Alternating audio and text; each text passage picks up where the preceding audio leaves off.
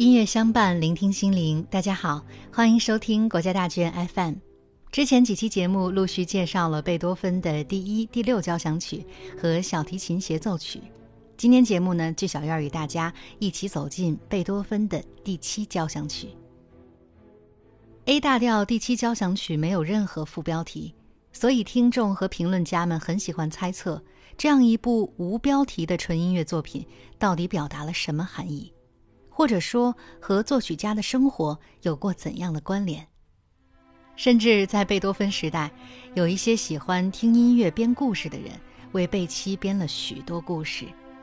这些故事有的是悲剧性的，有的是爱国的。当然，只要不太离谱，贝多芬似乎也乐见其成。解读贝七的热潮在艺术界早已蔚然成风。柏辽兹说他在第一乐章里听到了农民的轮舞。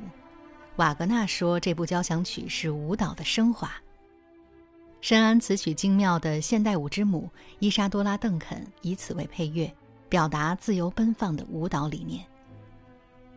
贝七在爵士乐以及流行音乐中也被不断的引用。莎拉·布莱曼两千年推出的歌曲《迷失的孩子》同样改编自贝七第二乐章。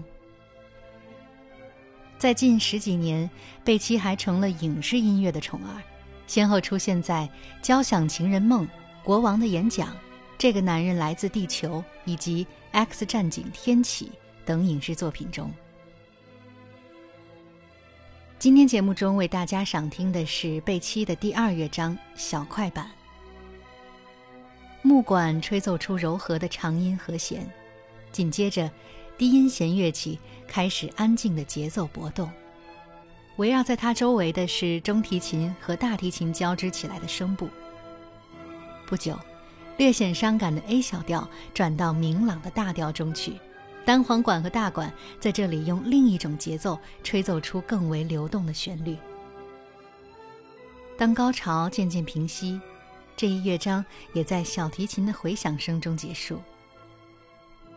指挥大师卡洛斯·克莱伯与维也纳爱乐乐团合作的版本一直被奉为经典。我们今天欣赏的便是，一起来听。